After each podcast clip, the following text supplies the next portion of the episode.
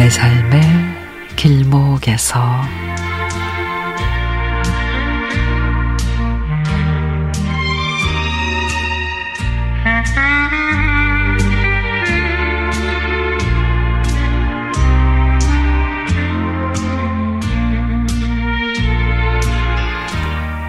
얼마 전에 뇌졸중으로 3년을 고생하셨던 이모부가 돌아가셨습니다.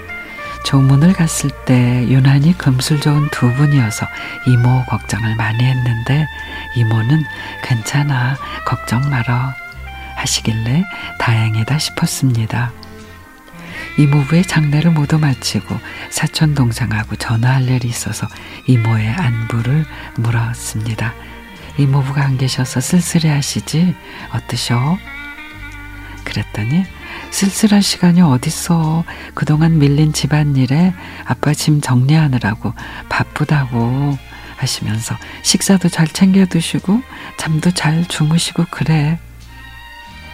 이모가 슬픔을 잘 극복하고 일상으로 돌아오셨구나 생각을 했죠.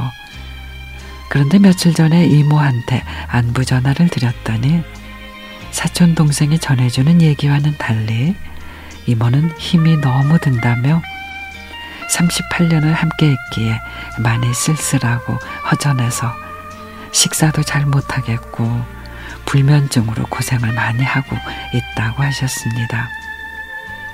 이모에게 사촌 동생이 이모 잘 계신다 그래서 정말 잘 계시는 줄 알았더니 아니네요. 그랬더니 이모는 엄마가 힘들어하는 걸 자식들이 알면 걱정하면서 자기들 집으로 오라고 할 테고 그러다 보면 아이들 생, 생활도 엉망이 될 것 같아. 아이들한테는 엄마 잘 있으니 걱정 말라고 그랬어. 엄마는 자식들 앞에서는 씩씩해야지 하시는데 그러면서 절대 내가 힘들어 한다는 말 우리 아이들한테는 하지 말아달라고 신신당부까지 하십니다.